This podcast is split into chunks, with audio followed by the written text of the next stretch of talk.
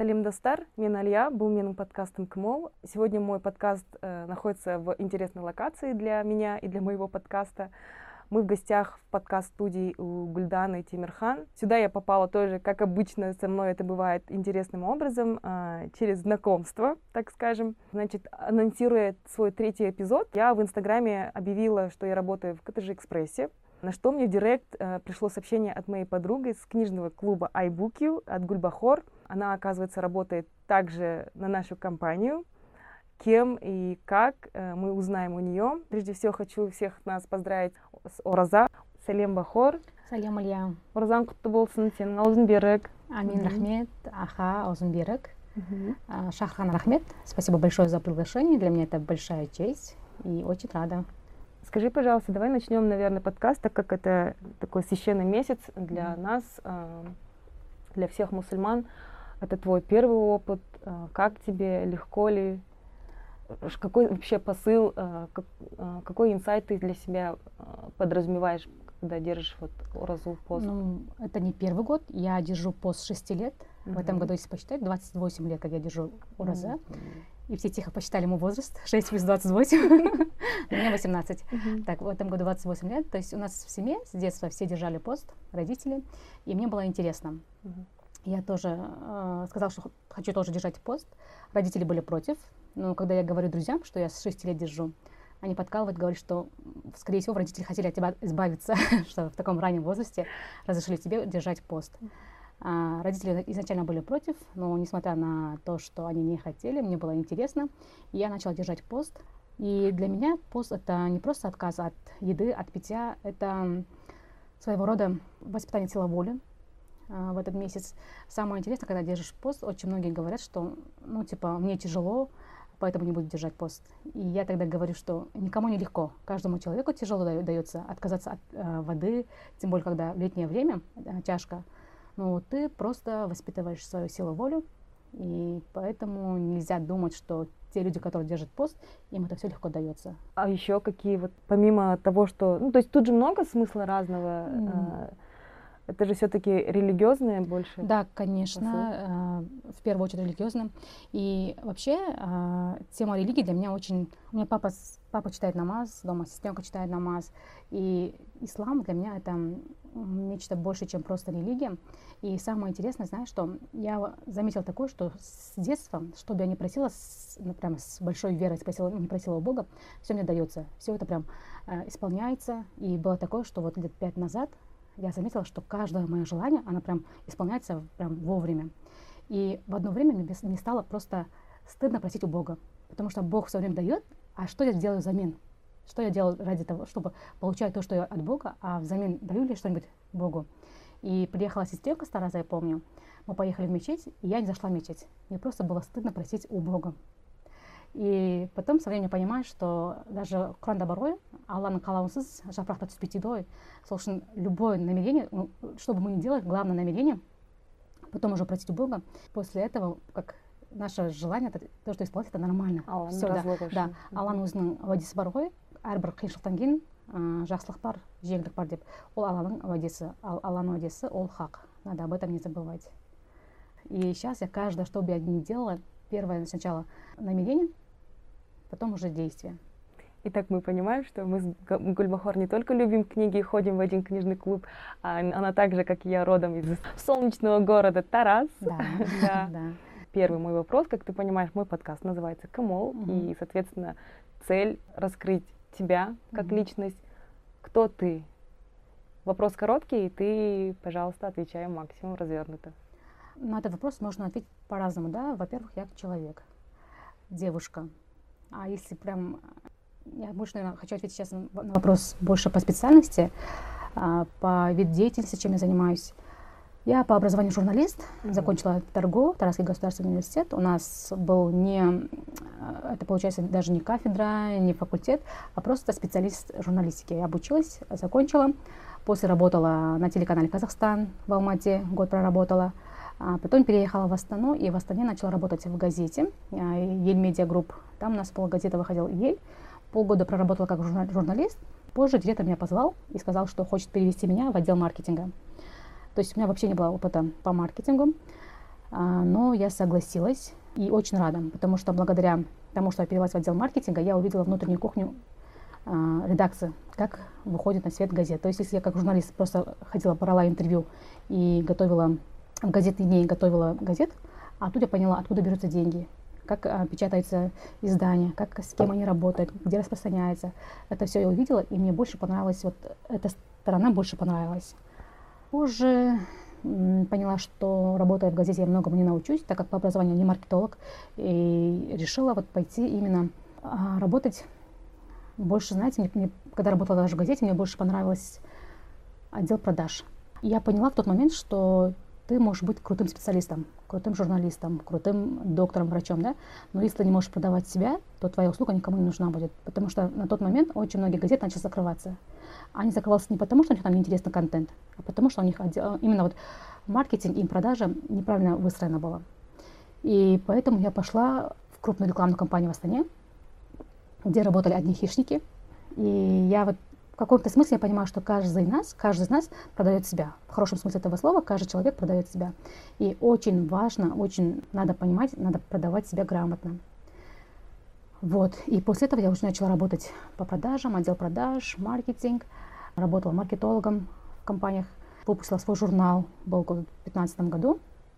Ушла в свое плавание, выпустила журнал. Журнал стал эм, Сначала бесплатно распространялся по городу Астана, потом он стал, мы его поставили в этих международные рейс, рейсы Алмата-Новосибирск и Алмата-Киев. Очень интересная работа. Занималась тендерами, где я только не работала. И тендерами занималась. Но в конце я поняла, что меня очень интересует именно digital-маркетинг. И ушла в это направление обучилась, начала обучаться.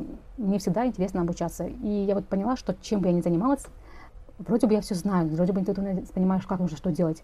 Но для меня очень важно, чтобы пройти у какого-нибудь э, хорошего специалиста обучение, чтобы он мне сказал, Гульбахор, да, верно, тем, то, что ты делаешь, это правильно. Вот для меня очень важно одобрение. Я не знаю, как это объяснить, может, какая-то неуверенность в себе или может как-то по-другому, но для меня важно одобрение, что сказали, что да, верно, то, что ты делаешь, это правильно. И так я обучилась у Макатова Эллы, в Астане обучилась самому а, маркетингу. И уже года два как работаю в этом направлении. Я вот у тебя в социальных сетях еще, по-моему, заметила, что ты у Алишера Иликпаева тоже проходил да, то, да, да. то ли обучение, то ли что это было? Да, э, Иликпаев онлайн, он запускал онлайн обучение по маркетингу, тоже купила. Я его очень уважаю как специалиста, как пиар-специалиста. И обучилась у него. Я обучалась также, получается, в Алмате очень классных девушек. А им, у меня, получается, тоже трендсеттер у них получается учебное заведение, uh-huh. где обучают именно маркетингу. У них обучилась Слуша Шардакызы, э, если я там storymaker, покупала отдельные курсы по копирайтингу, по сторителлингу, по всему, по всему, по, по отдельности тоже. До сих пор я покупаю курсы и обучаюсь до сих пор. Вообще, когда тоже не знаю, только когда училась, закончила университет, слышала такое слово, что в Корее образование считается как прокисшее молоко. То есть ты обучилась uh-huh. чему-нибудь, через три дня она просто как прокисшее молоко уже обновляется. То есть каждые три, три дня ты должна обновлять свои знания. И эти слова настолько мне врезались в память, что я вот каждый понимаю, что надо постоянно развиваться, постоянно учиться. И меня честно удивляет, я не осуждаю, конечно, но очень сильно удивляют люди, которые говорят, что я обучалась там, у меня есть диплом. Десять uh-huh. лет назад я обучалась в университете, у меня есть диплом, и дальше люди не развиваются. Для меня это, честно, я не понимаю таких людей. А, а как ты относишься к людям, которые обучились по одной профессии, а потом ушли вообще в другое направление? Здесь я таких людей очень уважаю, потому что поиск себя не должно никогда останавливаться. Я как-то вела инстаграм-страницу, год проработала, а, инстаграм-страницу вела Абадан, детский центр Абадан. У них есть такая классная тема «Живые коридоры», угу. где детей просто выпускают во время перемен, просто ходят, гуляют, играют. Живые коридоры, там в коридорах есть все есть книжки, есть мячик, есть шведская стена, все-все есть. То есть ребенку что интересно, он идет и берет, если ему интересна книга, он берет книгу. Если ему интересно мячик, он идет за мячиком.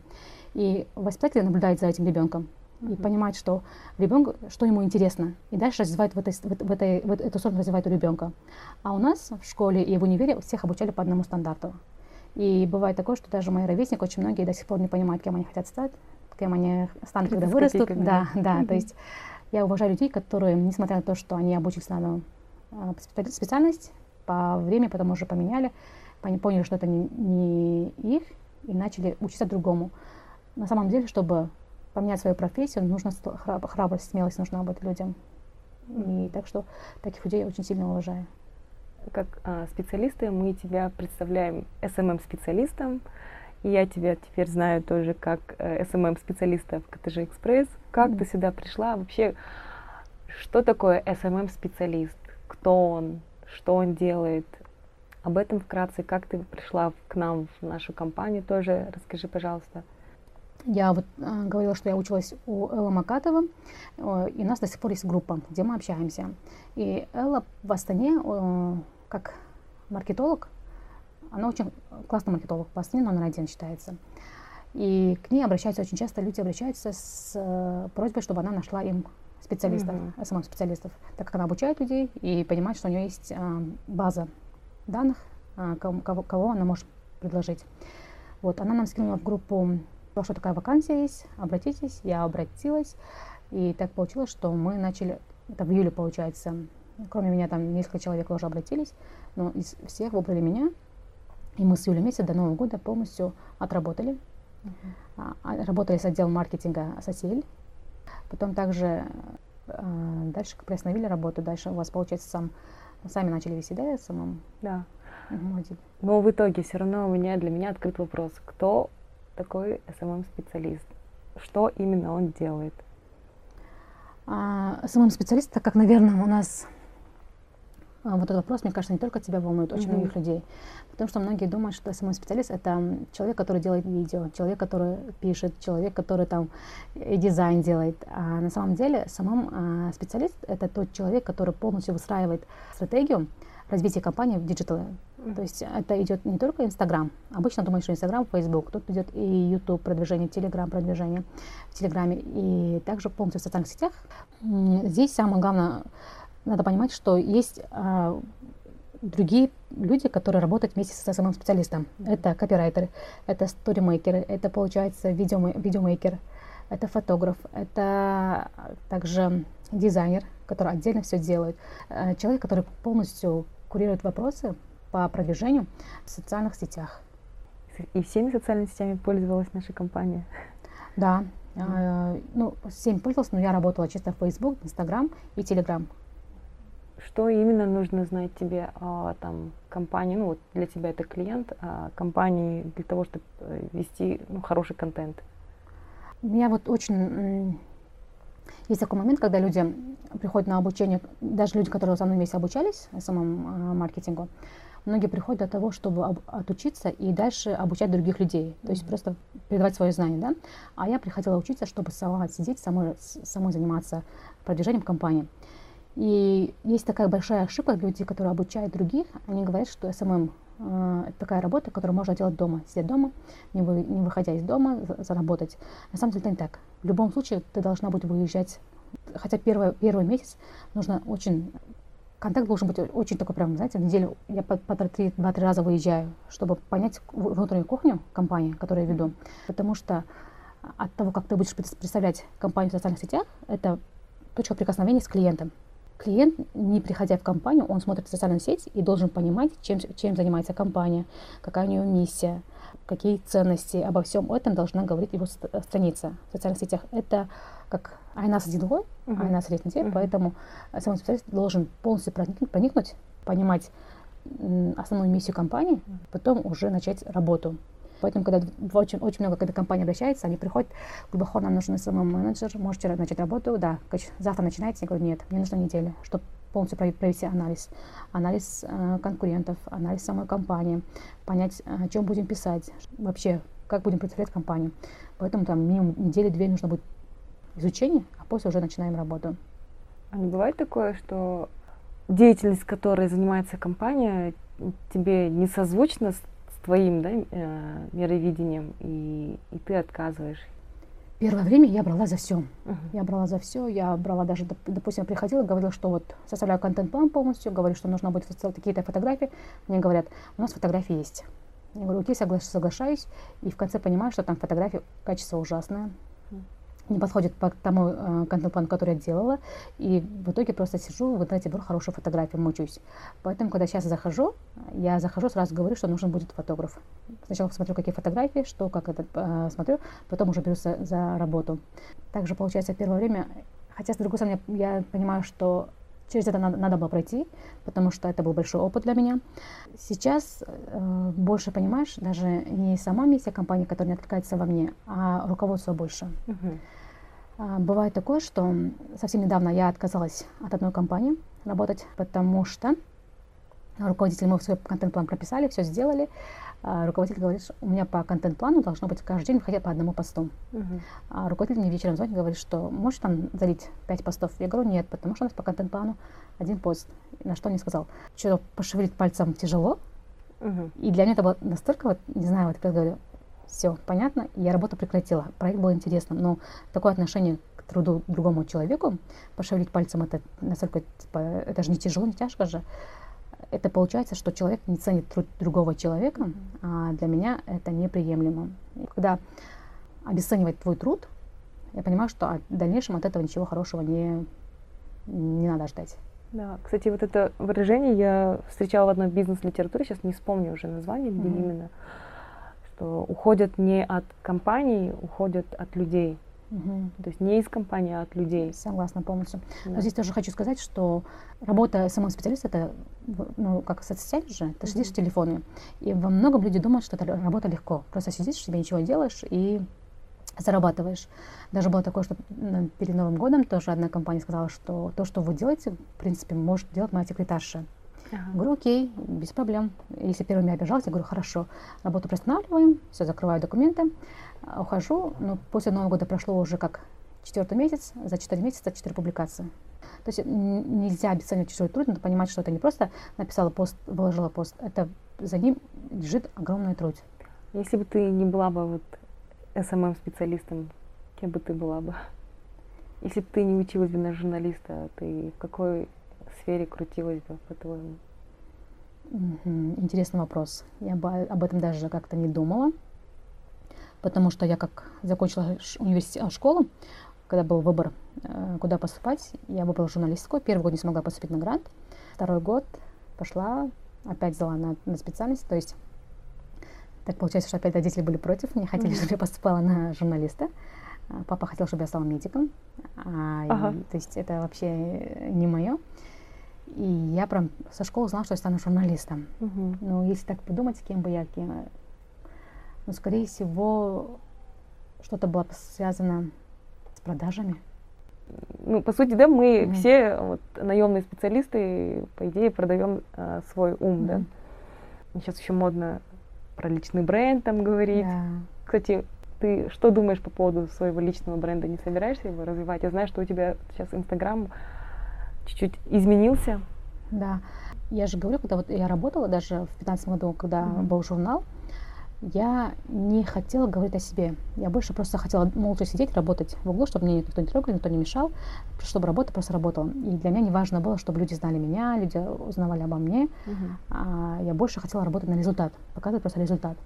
Но сейчас со временем понимаю, что личный бренд – это нужная вещь, очень важная вещь. Надо работать над личным брендом, что люди покупают, что бы ты ни продавала, что бы ты ни предлагала на рынке, люди покупают не товар, не услугу, а люди идут к людям, люди берут у людей. Мгм. То есть поэтому очень важно показать свою ценность, себя как личность, а после уже предлагать. Помимо вот твоей основной работы, чем сейчас ты занимаешься? Есть какие-нибудь проекты? Мгм. Я знаю, что ты сегодня недавно защищала что-то. Что это было? В итоге ты нам не объяснила, сказала, защищусь, а потом расскажу. Расскажи. А, недавно, получается, а, есть одна компания, которая проводит еже- ежесезонно, получается, гранты разыгрывает. И я на вот э, летний грант сдавала три проекта. Из них а, один прошел, а на два мне отказали. Сам грант, получается, состоит из трех этапов. Первый, получается, идея, рассказываешь Мгм. о идее. Дальше защита идей. А третий идет уже бюджет, Мгм. формирование бюджета. Мгм. И вот, получается, у меня очень такая интересная тема. Идея прошла. А, Защита была в пятницу. Защитила там а, минут 10 дают на защиту. После сказали, что все, идея, все понравилось. Единственное, теперь жду, ждем а, решения. На этой неделе будет готово решение, прошла второй этап или нет. Если Алажаса Аманисин пройду, то у нас уже дальше идет... Я предложила один бюджет, там, возможно, бюджет, бюджет сократят, сократят uh-huh. или, но будем обговаривать. Uh-huh. После пройд, как пройдем второй этап, uh-huh. будет известно. Проект какого плана? А, проект, проект социально uh-huh. более идет. Тут, получается, мы с другом вместе. По идее, он предложил, рассказал про этот проект, который, mm-hmm. про грант, что есть существует такой грант, где можно сдавать. И вот мы собрались, начали думать, были разные идеи. В конце мы поняли, что у нас в Казахстане очень есть такая закрытая тема, о которой мало говорят, uh-huh. но которая нуждается, нужно сказать, что есть такая проблема, это домашнее насилие.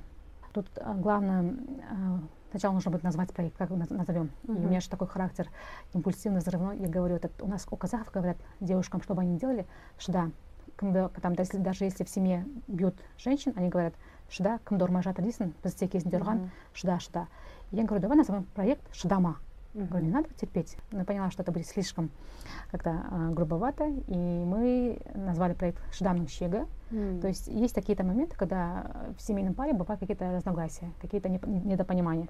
Да, есть моменты, где надо потерпеть, но надо понимать, что есть границы этим терпения. И вот назва- назвали тему Шдамным Щега, но тут а, главная идея проекта это не просто а, рассказать о том, что есть такая проблема, а также дать пошагово пути решения людям, которые столкнулись с этой проблемой. Угу. Вот. И самое интересное, что во время ураза, у меня, не знаю, вот в этом году прям тяжело дается ураза, днем не могу работать, днем просто целый день сплю, лежу, угу. не могу встать, а вечером встаю, работаю. И также поняла, что уже три, как объявили результат о том, что прошел, Сегодня объявили? Объявили э, в понедельник. А. И мне нужно было подготовиться к защите. Сказали, что 16 будет защита. Я ходила немного подготовиться. Под конец остался один день. Вечером понимаю, что я опять никакая вся. Угу. Купила дизи, выпила, получается, всю ночь энергетик. Всю ночь готовилась, не спала. Утром встала, у меня лицо опухшее. По скайпу вышла, я поняла, что вообще подумала, что, возможно, люди, которые, комиссия, которая принимала у меня ответ, э, подумали, что человек сам угу. подвигается на силе, потому что у меня вид был такой, честное слово, было очень страшно смотреть. Вся опухшая, не спала всю ночь.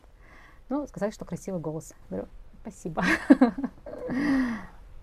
Шдам Чега, а какой, какие, какой у тебя предел свободы? Вот красные флажки, вот что ты не допустишь? Это вот, вот такая тема, которую можно обсуждать днями. Угу. Так как я воспитывалась на йоге, у нас, понимаешь, как там нас воспитывают. Uh-huh. А, ну, тем более росла у бабушки. И во многом, получается, забиваешь на себя, думаешь о других. Больше думать о старших. Это есть воспитание, это хорошо. Но есть такой, такой момент, где нарушаются твои личные границы. И вот а, я очень хочу, чтобы люди понимали, а, где нужно Хотя такая только игра, наверное, да, что понимать, где надо потерпеть, а где прям нарушаются твои личные границы. Я лично сама, не знаю, вот с детства росла так, что всегда а, и везде действовала своему зову сердца, что я хотела. И в этом плане я очень благодарна своим родителям, потому что они, они никогда не... Они считались с нашим мнением, с мнением детей. То есть не было такого, чтобы они навязывали свое они с нами обсуждали, они mm-hmm. нам говорили, и благодаря этому я понимаю, что все это время я живу, проживаю свою жизнь, занимаюсь тем, чем я хочу, и во многом ставлю свои интересы в приоритете. Вот. А, насчет твоего вопроса, так сразу даже не ответишь, надо подумать. Ну вот смотри, э, твой э, в твоем ответе на предыдущий вопрос, да, mm-hmm. на предпредыдущий вопрос, mm-hmm. ты сказала, что а, твои профессиональные чувства задели, сказав, недооценив твой труд, и ты просто прекратила работу. То есть да. а, ты, в принципе, э, там, не пропустишь, да, если нарушена граница. Но к этому тоже не сразу придешь. Я поняла, что я очень много вкладываю в себя. Mm-hmm. Финансово я понимаю, что э, это именно Вложение в себя это окупается всегда. Когда ты вкладываешь в себя деньги, ты начинаешь, во-первых, ценить свой труд, во-вторых, ценить труд других людей. Я очень э, любую работу, кто бы ни делал, я максимально стараюсь оплачивать. Даже если мой друг, моя подруга что-то делает, я оплачиваю, потому что это труд. И я понимаю, что человек тоже вкладывает в себя. Это нелегко. И поэтому я понимаю, что люди, которые оценивают свой труд, они будут оценивать других, труд других людей. А люди, которые не оценивают чужой труд, возможно, они даже не уважают свой труд. И самое интересное, что знаешь, что бывает такое, что я, вот, а, когда я делаю работу, я никогда не говорю о трудностях. Я, что бы я ни делала вообще, я не люблю рассказывать о проблеме, uh-huh. какой-то проблеме. Я беру задачу, я просто решаю его. И мне кажется, с одной стороны, возможно, клиентам надо говорить, какие трудности сталкиваешься во время работы, потому что когда не говоришь, они думают, что это легко. И то же самое, когда я что-то делаю, я никогда не рассказываю о проблемах. Я никогда в соцсетях не говорю о проблемах. Я, я всегда показываю свои хорошие стороны. Всегда. Это, мне кажется, это так делают. И начал замечать, что многие люди начали говорить мне, что Бахор, тебе все удается очень легко, дается очень легко тебе. Раньше мне это льстило. Мне очень нравилось, когда мне говорят, что Гульбахор, тебе все легко получается, на тебя смотришь, хочется там жить. А сейчас меня это обижает. Потому что когда люди говорят, что тебе легко удается, я понимаю, что они обесценивают мой труд. За любой маленькой победой, не, даже маленькой, самой маленькой победой, лежит труд, который человек прям тратил время, энергию, mm-hmm. да. И поэтому я сейчас э, поняла, что надо и показывать, рассказывать о проблеме, с которым ты сталкиваешься во время работы. А, сейчас я обучаюсь ТикТоку, uh-huh. и если бы раньше, э, раньше я бы, если бы я действовала как раньше, я бы не стала показывать свои а, работы во время учебы чем, чем я занимаюсь, то есть я бы показала сразу готовый результат. Но сейчас я в Инстаграм выкладываю те работы, которые я делала во время учебы. Я понимаю, что у меня лента страдает. У меня лента сейчас ужасная. У меня ужасные видео не получается, потому что я только учусь, я что-то делаю, но я выкладываю. Я хочу, чтобы люди посмотрели, поняли, что это процесс, к которому ты идешь, учишься. Каждый день, каждый день что-то выкладываешь, каждый день. Ролики я сейчас в процессе кайфую, но от полученного результата не кайфую, мне не нравится. Но я тем не менее перешагиваю через себя и выкладываю эту работу. Я хочу, чтобы люди понимали, что каждая работа, каждый труд, каждая, каждая награда это дается нелегко, через труд. Сейчас, поэтому, видимо, уважая свою работу, уважая свой труд, не обесценивая свой труд, я отказываюсь от работы, даже если сильно нуждаюсь в деньгах. Несмотря на это, я говорю людям, что нет, работу прекращаю, если человек недооценивает твои увлечения. Мы с тобой состоим в одной книжной mm-hmm. комьюнити iBookio. Это тоже твое увлечение. Что для тебя вообще наш комьюнити? Что ну, такое iBookio? Твои iBookio, любимые книги? Да. Первое выучить это получается дисциплина. Ты за... Я очень медленно читаю. В нашем клубе девочки читают книгу там за 2-3 дня могут почитать. Я медленно читаю. Но когда мы выбираем одну книгу и понимаем, что в конце месяца будем обсуждать, это тебя дисциплинирует, чтобы ты читал книгу каждый день. Mm-hmm во-первых. Во-вторых, я вот недавно сама поняла, что это для меня некий центр, где идет обмен энергиями, а, где заряжаешься, где наполняешься, потому что сама прекрасно знаешь, все девушки, которые приходят в наш клуб, они разносторонние, они прям да. увлекаются, они развиваются, работают над собой, и с ними всегда интересно. И каждая наша встреча настолько меня вдохновляет, что а, я выхожу оттуда окрыленная и понимаю, что окрыляет это не Red Bull, а вот такие вот mm-hmm. люди, которые вместе не только вот мы, наша встреча проходит не только мы обсуждаем книгу, мы обсуждаем разные темы. От каждого человека я учусь чему-то новому, от каждого человека я наполняюсь, и за это благодарна им. Ты, кстати, с Гульданой тоже познакомилась в книжном клубе, да. ты рассказывала, да? Да, да, да. У Гульданы был проект, она позвонила, а, тогда я, получается, была администратором книжного клуба. Мы Э, переговаривали. И таким образом дальше начали общаться. И опять-таки благодаря Инстаграму долгое время я подписала, ну, мы просто наблюдали друг за другом через Инстаграм, а вживую тоже познакомились буквально недавно. Какие еще увлечения? Увлечения я очень люблю петь. Я петь люблю, хотя у меня голоса нет, я это понимаю. давай не будем. да, да, я петь люблю. И когда мне понимаю, что плохое настроение, когда нет энергии ноль, я просто на ютубе набираю караоке, свои любимые песни и дома просто пою. И бывает такое, что выходят новые песни, и не дай бог одна песня мне понравится, я выучу слова, я дома просто буду ходить петь, и мне все равно, что людей раздражаю, все равно, что понимаю, что людям надоедает эта песня, тем более в моем исполнении, но тем не менее я прям, я кайфую, я наполняюсь, когда пою. Какие книги ты любишь? Книгу месяца читала? Книгу месяца я, я читаю. я читаю, я знаю, что многие уже закончили. я все еще читаю. Мне очень нравятся книги, которые основаны на реальных событиях. Я прям читаю, и очень нравится книга читать биографии успешных людей. Даже если раньше, когда смотрела на успешных людей, я восхищалась, что они такие крутые. Я уважаю их труд. Опять-таки. Я понимаю, что через что они только не прошли, чтобы добиться этого. Сколько, сколько раз они слушали слово «нет», какие там у них были поражения. Я больше вот теперь меня вдохновляет вот эти вот все, как они прошли.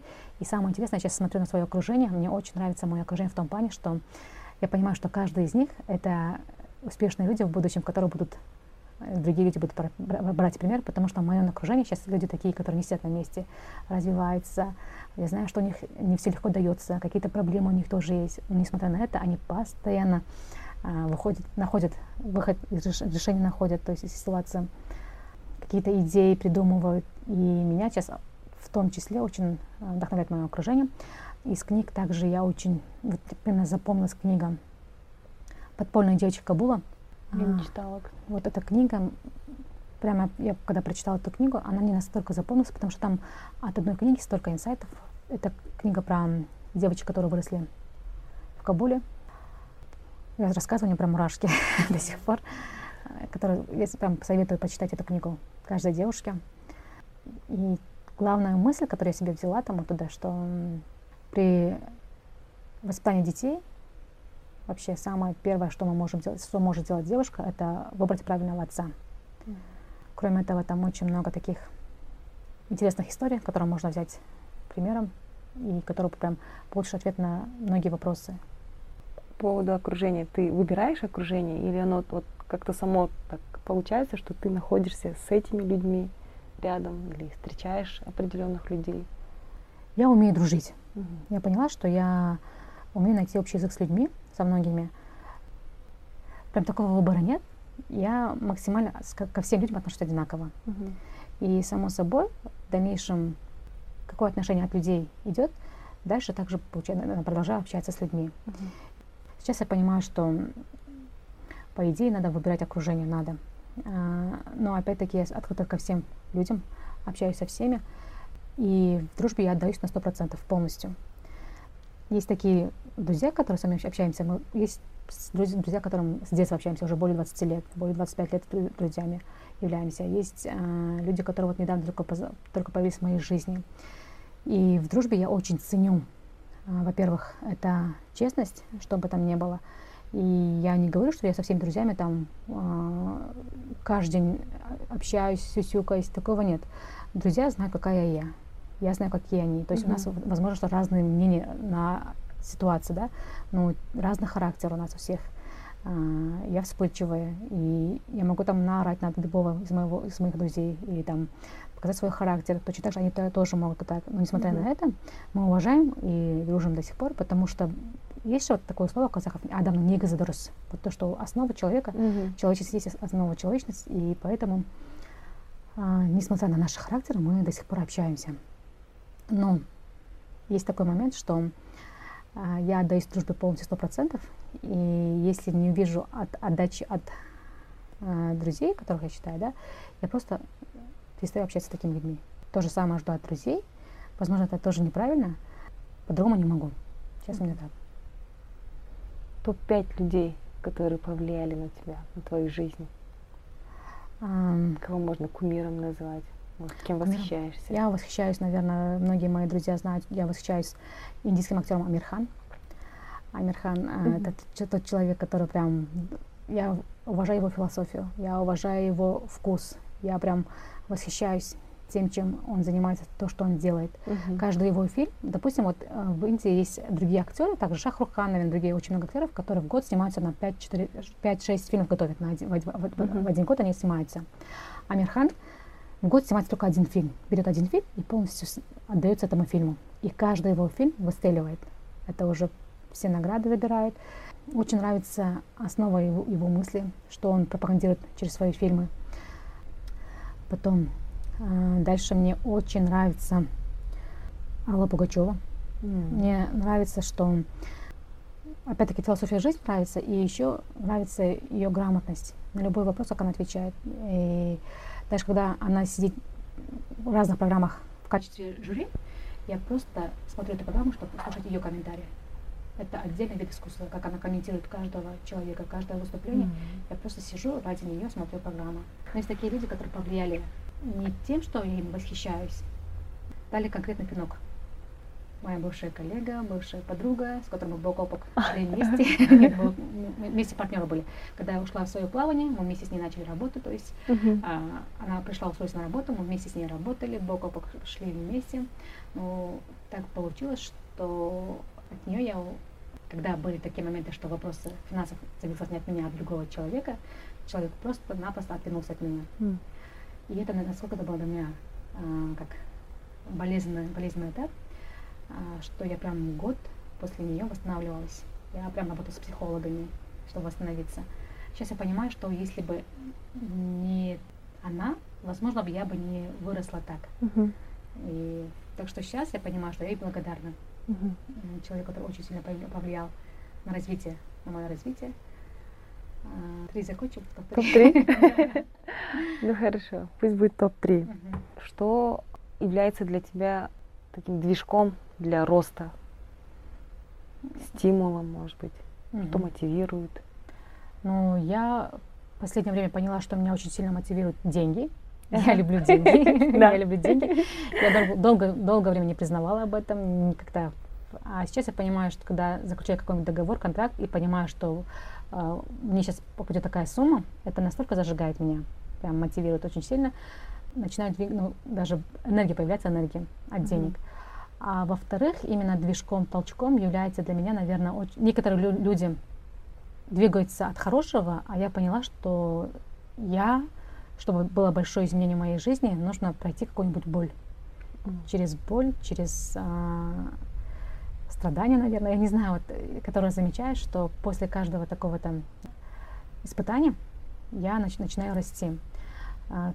Было такое, что я работала маркетологом, в одной компании. Mm-hmm. И в это время я перестала развиваться. Я год проработала, каждый день иду на работу, с 9 до 6, вроде бы там работаешь, делаешь, что-то делаешь. И в конце месяца у нас бывает собрание, mm-hmm. где сидишь, и каждое собрание меня отчитывали. Прям отчитывали. А я человек, который везде учился хорошо, ну, со школы отличница, синдром отличницы. А при всех, когда тебя отчитывают, я просто после собрания сидела, не могла прийти себя. Я просто думала, что я здесь делаю. Я каждый день приходю на работу, что-то делаю, но в конце получается, что я не, не делаю, не показываю результата. И для меня это было настолько тогда больно, я прям сидела и загонялась, что я здесь делаю. Дальше, понимаешь, когда девушка задает тебе вопрос, дальше идет вопрос, зачем я вообще живу, что там, почему, начинаю загоняться. И то есть я сейчас я благодарна, что на самом деле это все через это все прошла, но на тот момент было мне настолько ужасно больно, это вот это собрание, я надолго, наверное, запомню. И эти собрания именно для меня стали толчком для того, чтобы развиваться, учиться, mm-hmm. двигаться, понять, что я способна на большее. То есть потенциал огромный, и я понимала, что тогда, наверное, я не, не, использовала, не использовала весь свой потенциал, и для того, чтобы использовать, надо развиваться. Две вещи, которые меня mm-hmm. мотивируют двигаться вперед. А какие человеческие слабости можно простить, по-твоему? Очень хороший вопрос. И я, наверное, думаю, что я такой человек, наверное, сама по себе, что я готова прощать, говорят что люди, э, если там э, даешь, каждый человек заслуживает второй шанс, uh-huh. а третьего уже нет. Но я понимаю, что я могу прощать любые, наверное, слабости людям, если вижу, что человек искренне раскаивается. Я верю в то, что любой человек, если захочет сам, может измениться даже что бы он ни сделал, чтобы плохого, допустим, ну, даже, не, даже не назовешь тяжкое преступление, да, но человек может измениться, я в это верю. Поэтому прям не могу сказать, что нет такого качества, которого нельзя прощать. Какая ты добрая. Я сама задумалась теперь. У меня есть вещи, которые я вот ни за что не прощу, почему-то говорю. И ты знаешь, самое интересное, чем больше я так говорю вот о каких-то вещах, да, что вот это я никогда не прощу. И вот как, э, как испытание именно эти ситуации потом вот совсем сразу вот после mm-hmm. того, как я это сказала, ко мне в жизни вот приходят такие ситуации. Mm-hmm. Я не прощаю. Реально не прощаешь? И бывает такое, что мы даже с друзьями, с которыми общаемся хорошо, или так просто, да, мы, у меня есть один друг, с которым мы прям постоянно ругаемся, постоянно обижаемся друг на друга. И вот в последнее время мы, годами перестаем общаться. Год проходит, но я на этого человека не держу зла. Я его уже просила давно, но не могу начать первый э, разговор, не могу начать. Но если человек приходит, просит прощения, я могу простить. Сейчас, как ты задала этот вопрос, я начала думать и поняла, что да, реально я могу простить. Это хорошее качество. Ну, не сказала бы. Нет, на самом деле это, наверное, хорошее все-таки. Психологи же говорят, что обижаться это твой выбор, что-то не прощать. э, Ну, то есть, если какую-то ситуацию решить, что это для тебя прям нереально, жизненно важный вопрос, и ты это не простишь, ну, обычно же все равно такие, наверное, вопросы не прощаются, то это твоя проблема. Так возможно. что у тебя, видимо, таких проблем нет. Такая повыступала психологом. Ну, вопрос интересно, прям задумалась даже. А, знаешь, вот такой вот вопрос шуточный. Чтобы немножко отойти от серьезных тем, имея в виду твой доход, твою внешность, твои данные, ты бы сама на себе женилась бы? Да. Я знаю, что это не скромно, но я поняла, что я... Да. Ответ. Да. Ты знаешь, я обнаружила вот такой вот момент. Помимо э, подкаста, этот Мгм. вопрос я часто задаю, а, ну, в принципе, там, в беседах, да, с друзьями, знакомыми. А, И сейчас же модно этот, создавать румы, и общаться в клаб хаусе. А, да-да-да. Я все тебя заманиваю. Всех, в принципе, заманиваю. И я там тоже задаю людям этот вопрос, и большинство мужчин всегда отвечают нет. Мгм. Вот даже э, теперь я, у меня теперь уже данные изменились, э, надо посчитать, но Мгм. более 80% мужчин Мгм. отвечают всегда нет, не женился бы. Мгм. А девчонки более 90% отвечают да, и в том числе я, конечно же. И мы на предыдущем эпизоде с моим коллегой, с. Гизат, еще смеялись. Я говорю, может быть, нам нужно этот посмотреть и чуть-чуть переоценить.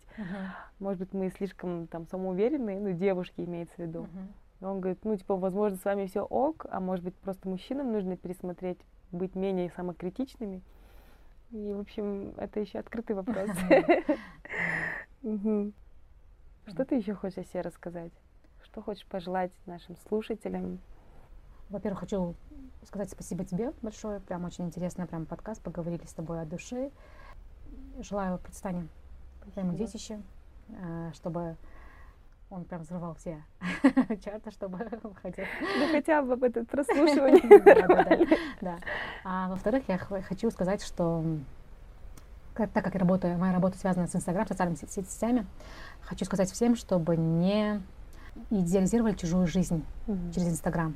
Надо понимать, что за каждой красивой картинкой есть очень много, чего мы не знаем. Чтобы понимали, что это просто картинка. Люди позволяют тебе смотреть их жизнь только просто красивую картинку, а то, что творится на самом деле, многие не показывают.